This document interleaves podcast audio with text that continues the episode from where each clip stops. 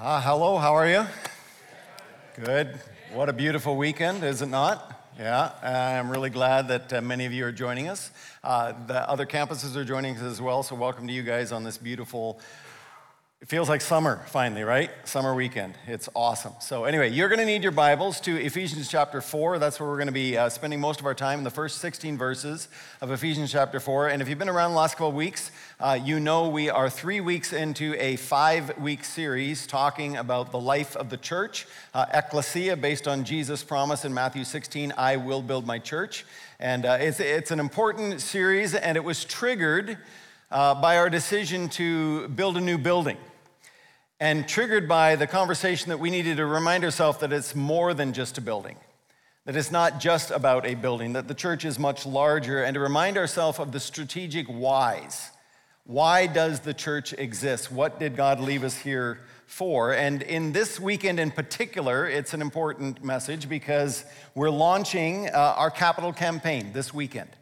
And through the month of May, we are asking everybody who calls Northview your church family uh, if you belong here, you worship here, you're being equipped here, you fellowship here, we're asking every one of you that you would prayerfully consider how God might want you to participate in this particular project. And that might be through giving a one time gift or it might be through giving a three year pledge. We'll talk a little bit more about that later. As we leave, we've got these beautiful little booklets that our comms team put together and a pledge card. We didn't give them to you on the way in because we knew that you'd spend the whole service reading booklets, not listening to me, and I'd be sadly offended. So we're going to give them to you on the way out, uh, but want each one of you to pick one of those up and take it with you. But before we go there, uh, we need to talk about why number three on our list. So we began this series by saying, uh, really, really important to understand what the church is and is not, because we use that English word in a lot of different ways. And that the church, biblically understanding, the ecclesia, the church that Jesus said he would build, is not an institution, it is not an organization, it is not a denomination, and it is certainly not a building. Although we use the word church in English to refer to all of those things.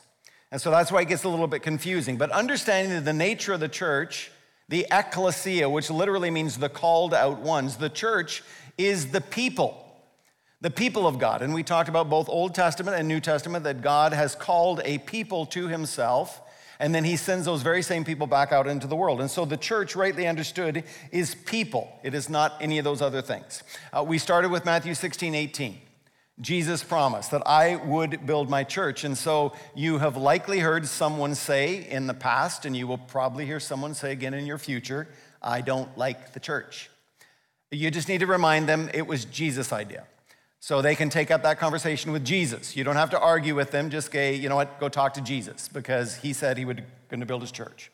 So, week one, we talked about the church existing for the glory of God. The ultimate reason why God called people to himself is that he would put his people on display to a watching world, and that ultimately our lives would trigger in someone else a question mark about what are those people on about, and that would ultimately roll up into praise of God. That we would make much of Jesus, that we would make much of God in our life, and that ultimately God would be glorified through the church. Week two, last weekend, we talked about the good of the city. That God has left his people here uh, intentionally as his hands, his feet, his voice, that as we go out into the 24 7s of our life, the majority of our life that we aren't spending in these gatherings, either in a large group gathering or a small group gathering, but literally the, the 90% of our life that we live out in the marketplace, the schools, the neighborhoods, that out there the Lord wants us to invest for the good of the city to make this world, this community, a better place because of his presence in our lives. And today we're talking about the internal focus of the church. Because you can't read through the New Testament and miss the fact that the church actually exists for the church. The church exists for the church. We exist for one another. Now remember, the church is not an institution. We, the people, are the church. So we exist one for another. Now, somebody right now, and you're not saying it out loud, but I know you're thinking this, ha, I knew it. I knew that this was where you were going, and that by week three, finally, you're being honest. This is what you're on about. I knew it all along. You Christians are so self focused. And the church is all about its own agenda, its own inward look. I knew that this is where you were going, preacher. You can't fool me. But before you shut me off entirely, I want to really challenge you make sure you listen to all five weekends. All five weekends. There is indeed, as we're going to talk about today, an internal focus that every church has to have. If a church, a local church, is going to be healthy, if a local church is going to serve the city and impact the nations and have an influence on the family and ultimately glorify God, then there has to be a purposeful attention given to the health of the local church. Attention given to sound teaching and doctrine and theology Attention giving to pouring out our lives, caring and serving and loving for one another's good. Did you know that there are 59 one another's in the New Testament?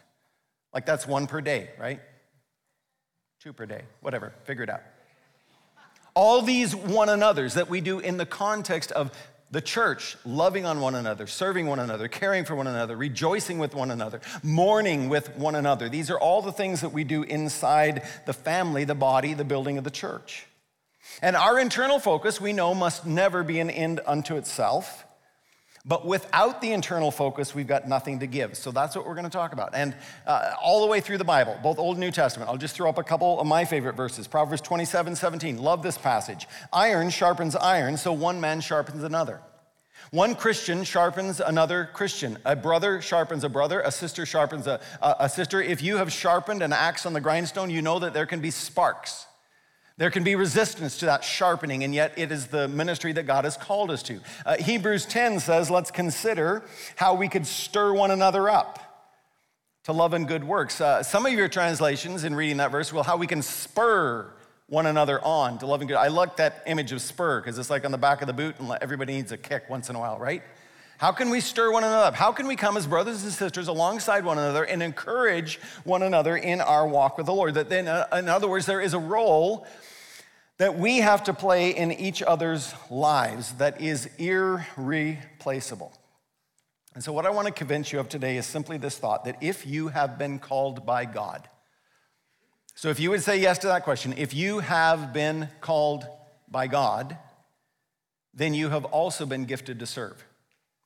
The two always go together. You read your scriptures, the New Testament, you cannot get away from the one. God calls you and he gifts you. So, years ago, I'm sure you've seen these images. The Blood Service Canada came up with this new tagline for their, their, their blood donor recruitment It's in you to give. Everybody seen that? Very familiar. I actually think it's a really great motto for the church as well. That it is in you, the gifts that God has given to us, they are in you to serve. They're in you to give. They're in you to share. God has placed by His Spirit some stuff in you. And every church needs to have an upward, an inward, an outward, a backward, and a forward look. And you're like, what are you talking about? Well, the upward is obvious. The focus on the worship and the glory of God, that when we gather together, we make much of Jesus. We lift up the name of the Lord. We're holy, holy, holy, worthy, worthy, worthy, just exalting the glory, the fame, the honor, the worth of God the Father, that there is an upward focus, and it's why we gather. And, and when we get into the presence of the Lord, we're transformed. If you lift up Jesus, he said, I'll draw all people to myself. Just get his name up, and people are drawn in. But there is also this outward focus, and we talked about that last weekend. There is a needy world around us, and we have to ask the question as followers of Christ how can we make the world a better place? I think also we need a backward focus, however, looking through 2,000 years of church history to learn the lessons from history, both the good and the bad of church history. And then, even as a local church, our own 43 years of history, looking back on the, the shoulders of the people that founded this church, and we're building on their heritage, and we're building forward, then, a look forward to the coming generations. And how do we prepare and equip for the times that we live in and what's coming down the pipe culturally? What do we see on the horizon? What do we see prophetically in Scripture? And what do we see culturally? And to be aware, so always looking forward. But in the midst of all of this, there is an inward focus that is necessary if we're going to do our work. Helping one another grow to maturity so that we can accomplish all those others. And so there are four primary texts. When you talk about the gifts given to us by the Spirit of God, there are four major passages 12, 12, 4, and 4. You can remember 12, 12, 4, and 4, and you can remember them. Romans 12, 1 Corinthians 12, 1 Peter 4, Ephesians 4. 12, 12, 4, 4. Remember that, and you can remember those four major texts on the gifts of the Spirit. Now, obviously, we do not have time to dig into all of those texts, and so I chose one, and we're going to be in Ephesians 4. And Ephesians 4 digs in deeply and anchors us. And so I'm going to start with the first uh, six verses, and then we'll get going. I, therefore, a prisoner for the Lord, urge you to walk in a manner worthy of the calling to which you have been called. So just press pause there. Remember, I said, if you've been called. So walk, walk worthy of the manner to which you have been called.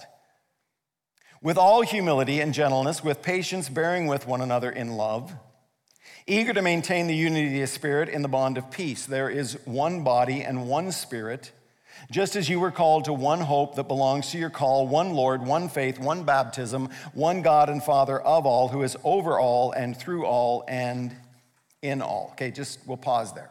Several things that we could take note of. Number one is our unity in Christ. That is an echo back to week one, if you were here and you heard that message. Uh, it, it's interesting when you look at it in its tenses in the original language, because in the English language, you get these words you, you, you sprinkled through this text. Some of them are plural, some of them are singular. So in the original language, so we've talked about this before, the Texans say y'all, uh, that's just for you individually, and then they say all y'all when it's all of us. So y'all and all y'all. Well, some of these are all y'alls. So it opens up with all y'alls, plural. You should walk, all of you, in a manner worthy of your calling. There is one body, verse 4 says, and then it switches to which all y'all were called, and then there's this individual gift. And we talked about this in week one the four markers of the ancient church, they said this is what the true church is on about one holy, apostolic, Catholic church. Now, remind you that I don't freak out with the Catholic word because you think Roman Catholic, that's not what the word means. It's the universal church. The one universe. If you don't understand that, go back and listen to week one. Why weren't you here that week? Why are you confused? But here, Paul reminds us of the oneness that we share in Christ. So, what it means to us practically, without repreaching week number one, is that basically wherever you go in the world, no matter what country you land in, what culture, what language they speak, what class of people that you are fellowshipping among, if you find another brother or sister in Christ, you find another follower in Jesus, immediately you have unity with them. Immediately you know we are one in the same family. We belong to Jesus, and therefore we belong to one another. We are one in Christ. But as you read further, we find that within that unity, there is also great diversity. There is diversity in the gifts. And so he goes on then to say in verse 7 But grace was given to each one of us according to the measure of Christ's gift. Grace was given to us. So he starts the paragraph by saying, I urge you all, all y'all. Maintain the unity of the Spirit, but then take note to each one, charis is the word grace. And you might have already heard it in there, charis. We get our English word charismatic from that Greek word charis, grace. So we are all charismatic Christians because we are gifted by the Spirit. We are given gifts of God's grace to serve. Each one singular is gifted by the Spirit of God. Uh, so Romans 12 uh, says the same thing. For as in one body, we have many members, and the members don't all have the same function, literally speaking of the physical body. So, though we are many, we are one body in Christ, and individually members one of another. And then here it is having gifts that differ according to the grace given to us, the diversity within the gifts. Uh, Corinthians 12 says the same thing. Now, there are varieties of gifts, but the same Spirit.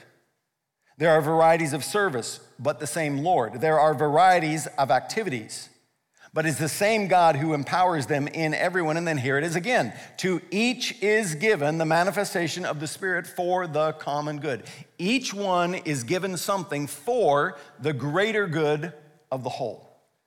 And we could spend a ton of time here, but the main point is simply this if you have been called by Jesus by his grace, then you have also been gifted by Jesus through his grace. You got to get that through your mind. Every single man, woman, boy, and girl listening to this message, if you have been called to Jesus and you say, Yes and amen, I have responded to his call in life, then you need to know categorically you have also been gifted by his grace under the glory of God. In, in modern language, we would say this you're wired for service. God hardwired it into you, you're wired for it. And the New Testament gives us several lists of spiritual gifts. And people like to debate this thing. How many spiritual gifts are there? Some say there's nine gifts. Some say there's 19. Some say there's as much as 23. You know what? I don't think any of the listings are exhaustive. I think all the spiritual gift lists are simply illustrative. They're illustrative of the variety of ways the Spirit of God works in our life. And there are as many and diverse as we are many and diverse. And I like John Stott's comment. He says this in his commentary Christian unity is enriched by the diversity of our gifts. Thank God that we are not all the same. Amen? Although there's only one body, one faith, and one family, this unity is not to be misconstrued as a lifeless or colorless uniformity. We are not to imagine that every Christian is an exact replica of every other, as if we'd all been mass produced in some celestial factory. Like we're not just widgets, boom, boom, boom, exactly the same. No, great diversity in the family of God.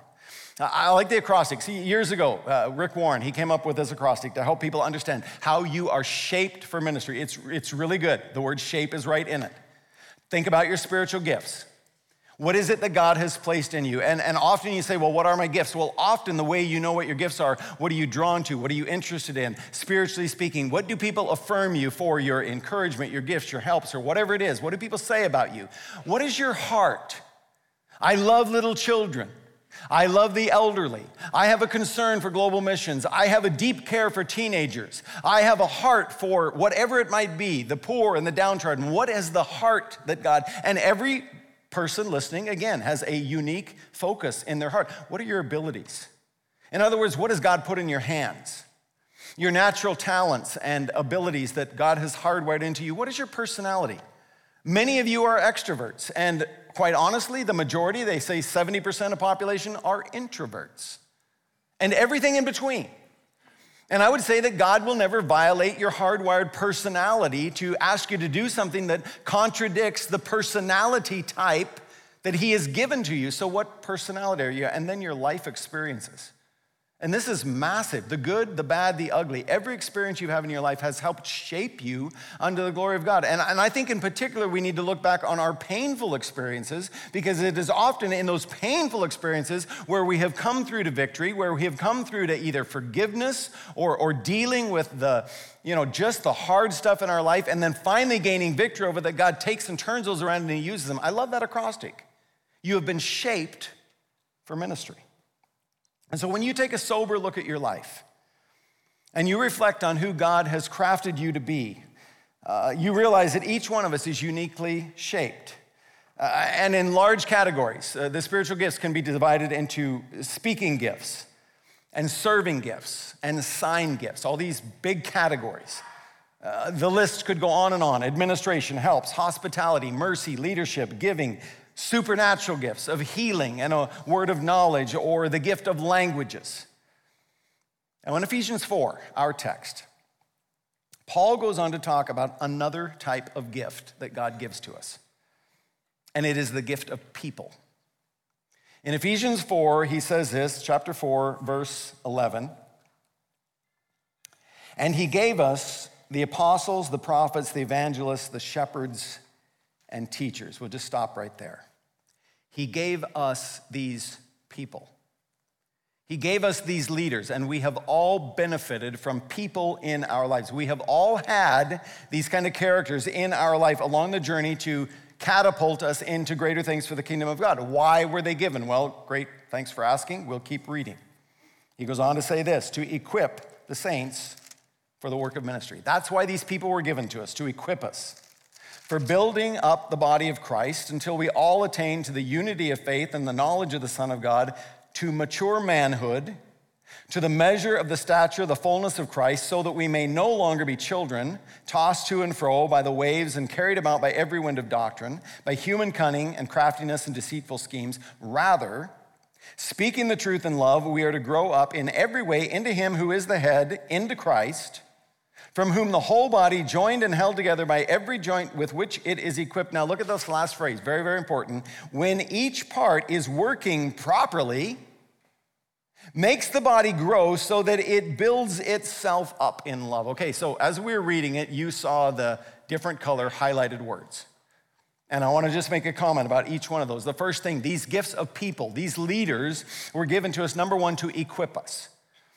And that word is variously translated as to finish and to outfit and to train or to arrange or restore. Uh, when Jesus calls James and John, the fishermen, they're out in their boat, and it says Jesus finds them mending their nets. That same word, mending, fixing the nets, restoring them. It's that same word that these leaders were given to us to equip us, to set us up for ministry. Secondly, to build us up. Uh, so we have this big word in the church, we talk about edification. Uh, was the service edifying? Was the fellowship edifying? Well, what does that mean? Uh, uh, edifice simply means to build or a building. And edification is then to be built up. And, and that is what the, these gifts are given to enhance the work of the church, to enhance the people of God. And so the question is, as brothers and sisters, as we try to encourage one another, as we try to build one another up, how are we doing at building up the church? And you know what? It seems to me that eh, eh, more than any other time in my lifetime, that there seem to be people who enjoy tearing down the church, who enjoy pointing out all the things that are wrong with the church and everything that they wish that we would change and do differently, and, and on and on it goes. And, and instead, I think the Spirit of God is saying, Can you build her up? Can you find what is good and beautiful and lovely? Yes and amen. I mean, I've been in ministry a long time. I can, you want to tell horror stories about the church? I can tell more than any of you. There are warts and wrinkles. Remember the first week I said if you find a perfect church, don't join it? Remember? If you join it, you'll ruin it. There is no such thing as a perfect church because we are sinful, fallen people and we hurt one another. And so we got to deal with that. But the church is also beautiful. It's the bride of Christ. We should build her up. Unto what end? Well, unto mature manhood. Now, don't get hung up on the male language because it's not a masculine and feminine contrast here. It's simply a maturity statement that you grow into adulthood, into manhood. A, a, a statement, the context makes it very clear that you're no longer children. Spiritually speaking, you have grown up in your walk of faith. And so I'll quote from Hebrews 5 About this, we have much to say. It's hard to explain since you become dull of hearing? For though by this time you ought to be teachers, you need someone to teach you again the basic principles of the oracles of God. You need milk, not solid food, for everyone who lives on milk is unskilled in the word of righteousness, since he is a child. But solid food is for the mature for those who have their powers of discernment trained by constant practice to distinguish good from evil. It's why our mission statement says we exist to help you become deeply rooted. Deeply rooted followers of Jesus. You get your roots down into the Word. It's why we've challenged you this year. If you've never read through the Bible ever, take this year, join us, read through the Bible from cover to cover in a one year period, and see what the Spirit of God, that one simple practice of saying, I'm going to daily try to get into God's word and get it down into my life. And one of the key markers, you all know this from life, and especially if you've been parents, one of the key markers that a person is ready to move out of their home and live on their own is they start taking responsibility. I, I love the humor in this sign, right? it's awesome, right? Teenagers, tired of being harassed by your parents? They all are, of course. Act now, move out, get a job, pay your own way, while you still know everything. now, the sad factor is there's too many Christians that live like freeloading teenagers. They're living in the basement, they don't contribute anything, they don't do any chores, but they've got lots of opinions. Now, I hope and pray, I really do honestly hope and pray that Northview never, ever, ever, ever, ever runs out of baby Christians that there is always a new crop of new converts and baby Christians coming through the doors. But you know what babies do, right? Comes out both ends. babies are messy.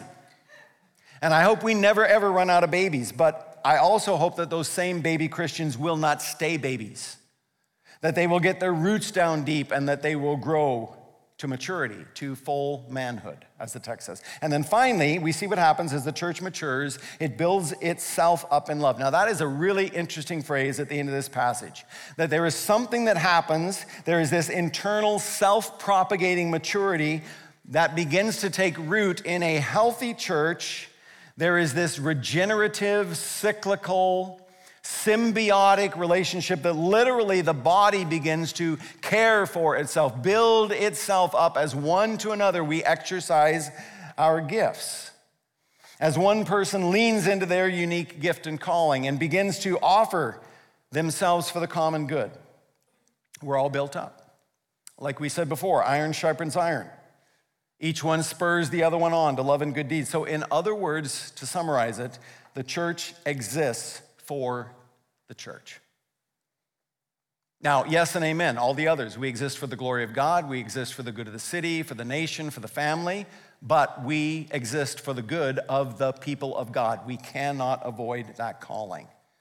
That we, we corporately together have a call, an outward call and an upward call, but we need this inward call. And, and friends, I, I firmly believe this that only in Western nations, Western Europe, North America, Australia, the, the Western cultures of the world, I think we are the only ones who have the luxury right now in the day that we live in of being apathetic toward the church. I think only in the West can you go, meh, whatever. The weather's great, so we can, you know, shame the people who aren't here this weekend because it's a gorgeous weekend. Where are they? Meh, doesn't matter. I think I've shared with you before, six, eight years ago, Carolyn and I had the opportunity to be in an access restricted country with six or eight church finding couples from North America. And we were over with a mission agency, and there were about 30 North Americans all total in on this trip touring in this region where you cannot get in openly. And we met in this hotel conference room with about a dozen national workers who came out and leaders from little house churches. So the way the trip went is you, of course, traveled like 24 hours through the night and all this kind of stuff. And we landed, we got set up, and that's now evening in this new land, and we are just exhausted and tired. And they're like, hey, we're going to start with a worship service. And I'm thinking in my Western mind, oh my goodness, what? You're kidding me. I want to go to bed. The last thing I want to do is worship. So I reluctantly, you know, drag my butt into the conference room. And then the 30 of us with these 12 national leaders begin to sing. Guitars played, worship songs, and very quickly, they were all men, these men to start to weep. And our national host stops us and says, You need to know what's going on here, brothers and sisters. These men have never, ever been in a worship service this large. These men have never had the freedom in this conference hotel room to sing with all their heart some of them are in villages where they literally cannot sing out loud for fear of being heard by the authorities. I will tell you, my meh, I don't want to come to worship, was stabbed through the heart. Thought, what a soft Westerner I am. The church exists for the good of the church, and I hope and pray that the Spirit of God will awaken us to what we have we don't know how long we'll have it. We hope and anticipate that we will always have freedom in this nation that we live in, but we don't know what's coming down the pipeline in our lifetime.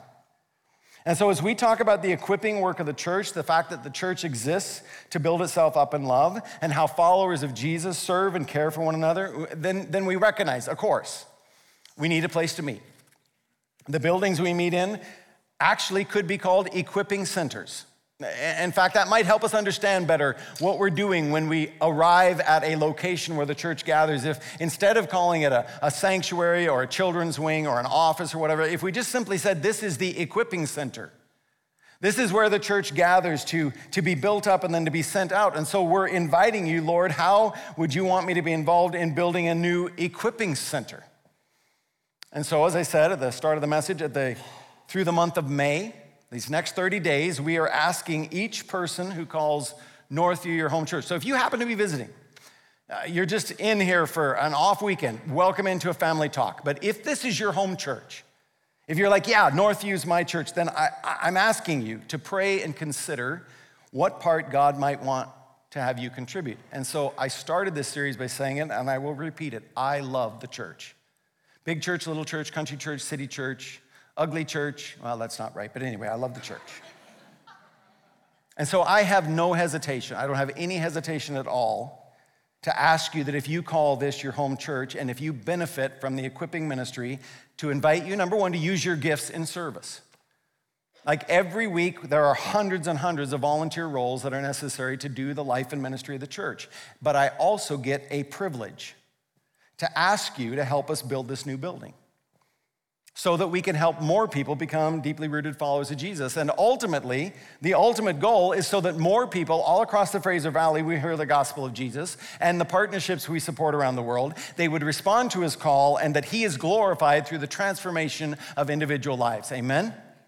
That is our ultimate goal. So I'm the one who gets the honor. I get to ask you. I get to ask you, would you go home and would you pray about this thing that we're putting in front of you today. Because we think it's the right time for us to build. And now I'm just going to put some numbers up there. You've seen these things before. Uh, the big picture, there's more details in the booklet we'll give you. The total cost of this project is about $30 million. The good thing is we've got half of it already in hand. 15 million has already been raised. We would want to have another 5 million pledged before we dig a hole, before we start construction. We want to have enough money to get it up to lockup stage. If the bottom dropped out of everything, and we only had what we had, then we can get it up, the roof on, locked up, doors and windows in, $20 million. And then over the next two years, as it takes to build it, two and a half years, we're hoping and praying that that other 10 million will come in. And so, what we hope to accomplish in the month of May is simply this. We want to hear from every one of you in the month of May what part you might want to play. And it, it might be a one time gift. You've been saving up for this. It might be, for most of us, a, a three year pledge, a, a monthly commitment over these next three years. And I need to tell you this that our goal is to build this thing debt free. Our goal is when we move in, day one, that we can move in, if at all possible, and say it was paid for before, we move in. And why? Well, two reasons. Number one, have you noticed interest rates are going up? Anybody notice that? Yeah. So we'd rather not borrow money if we don't have to. But secondly, even if we do have to borrow some money, it has to come out of our operating budget to pay for it. And we don't want to cannibalize our regular ministries and programs. Particularly, the only areas we really have flex is in leadership development and in our church planting partnerships. So we do not want to be pulling back from the partnership support that we send out to others. We don't want to cannibalize our operating budget by paying down debt. And so as you leave the services today, we're asking all of you, you're going to get a little booklet like this. Inside of it, there's a little pledge card like this. You can see it on the screen. And I'm asking you, would you take it home? Would you pray about it? In the next 30 days, would you go online and make a commitment? And the first weekend in June, we're going to have a big party. We're going to do a celebration. We're going to tell you what came in. So before we close, I got to say a couple things about the spirit of this campaign. And number one, what I want to assure you of this needs to be said that there will be no high pressure sales pitch. There won't be any begging or pleading or cajoling at all in any way, shape, or form. I firmly am committed to this because this campaign is going to be a soft sell because I fully believe that God provides what we need through his people. And that every penny that will be needed is going to come in through his people without twisting of arms. And I reflect back on a beautiful example in the Old Testament, Exodus 35 and 36. The children of Israel had been slaves for 400 years in Egypt. They have come out, they're wandering for 40 years in the wilderness, and they built a worship center. You remember that? It was portable. It was a tent. It's called the tabernacle. They tore it up and tore it down and packed it up and moved. And God gave a detailed instruction for every single thing, right down to the gold rings the curtains hung from and the utensils for worship. And then Moses went to the people and he talked to them about the project. And he did exactly what we're doing this weekend. So it says here in 35, verse 5 Take from among you a contribution to the Lord. Whomever is of a generous heart, let him bring it, bring, let him bring the Lord's contribution. Then, interesting, he sends them away. Uh, exactly what we're going to do this weekend. We're going to send you away. Think about it, pray about it. And then the response comes. All the congregation of the people of Israel departed from the presence of Moses, and they came, everyone whose heart stirred him Everyone whose spirit moved him and brought the Lord's contribution to be used for the tent of meeting. A few verses later, everyone who could make a contribution. Notice that? Everyone who could. Make a contribution, brought it as the Lord's contribution. And then all the men and women, the people of Israel, whose heart moved them. Are you getting a common theme in this passage? To bring anything for the work the Lord had commanded by Moses to be done, brought it as a free will offering. No pressure, no cajoling, no sales pitch. What is amazing as you read this story, the money's getting passed on to the builders. And I don't know, it's a month later, a few weeks later, a year later, I don't know. The builders come to Moses, and here's what they say The people bring much more than enough for doing the work the Lord has commanded us to do. So Moses gave the command, and the word was proclaimed throughout the camp. Has this ever happened in modern history? Let no man or woman do anything more for the contribution to the sanctuary. So the people were restrained. Stop bringing your offerings. For the material that they had was sufficient to do all the work and more. I love that story because there was no cajoling, it was only the Spirit of God. And so we are asking you as we head into this project, and it is my prayer that God would stir you. And I'm simply asking you to do one thing that you would just seriously pray about it and let the Lord tell you. Number two, I want to emphasize this that it is more important that we do this together as a family than about the size of the gift. And some of you might say to me, you know what, I would love to give, but the, the, the, the bit I'm going to give is so tiny $15 million, like honestly, my little drop in the bucket, it wouldn't make a difference whatsoever. So I, I don't think really I should give it all. And I want to say just the opposite to you. I want to challenge you and I want to encourage you that every tiny gift matters because your heart goes with it, you pray with it. And I want to give you an illustration. So I'm going to talk to the students. So you're elementary school, you're high school, maybe you're up into young adults, you're still living at home, you're students. You don't, you're, you're like, I don't have much cash. As a student, could you say, I'll give up a Frappuccino? I'll give up one video game? Could you, as a student, say, I can come up with five bucks a week? I'll just cut something out. You're like, over the course of a year, that's $250. Over three years, that's 750. What is 750 to 15 million? But if 200 students did that, do you realize that's $150,000? Can you imagine our students raising $150,000? Some of you will say, you know what, if I could carve 100 bucks out of my budget, that's probably all I could do on a monthly basis. If 100 families carved out 100 bucks, that's 10,000 bucks a month times 36 months, that's $360,000. It's a lot, right? So, to emphasize that, everybody has a part to play. And yes, of course, we need some big gifts. And those of you whom God has blessed financially, if He has given you the ability to make some wealth, you already know this, and I'll simply remind you He's given you that wealth and you are to steward it unto His glory. And so, of course, we need some people who can make the larger commitments, but our hope and prayer is that everyone will be involved. We're called in Scripture to give as God has prospered us. So that's my ask that every person who calls Northview their home would pray into it, would ask the Lord, what part do you want me to play? And I'm hoping when we get to the end of May, come June 1st, we can tell the architects and the builders, get rolling. Because we got two and a half, three years. By the time all the permits and everything are in, we start construction, build the thing, and guess what we get to do in the next two and a half years? We get to pray about how God's gonna fill it with hungry people. Amen? How is God going to fill it with spiritually hungering, seeking people? We get to begin to plan about all the community groups that we're going to need all across the city to welcome these new people in. We're going to keep praying our five by five by five prayer cards for people we know and love who are right now far from God, and we're praying them into the kingdom of God. We're going to host alphas. We're going to have Bible studies. We're going to do theology, life, and culture classes. We're going to do all these things, more services to make room for our neighbors. And then, of course, last weekend, we are going to continue out in the 24 7s, in the marketplace, the schools, the neighborhoods, living as salt and light under the glory of God, and hoping and praying that God brings an abundant harvest. So, the church is not an organization, an institution, a denomination, or a building. The church is us, the people, the ekklesia the called out ones, and the church exists for the glory of God, for the good of the city, for the good of God's people, for the nations, and for the family. Five weeks. We do all of it in imitation of Jesus. Jesus, who loved us and gave himself for us, and so, just like Jesus loved us and laid his life down, we are called to lay our lives down for one another, for the good of the church.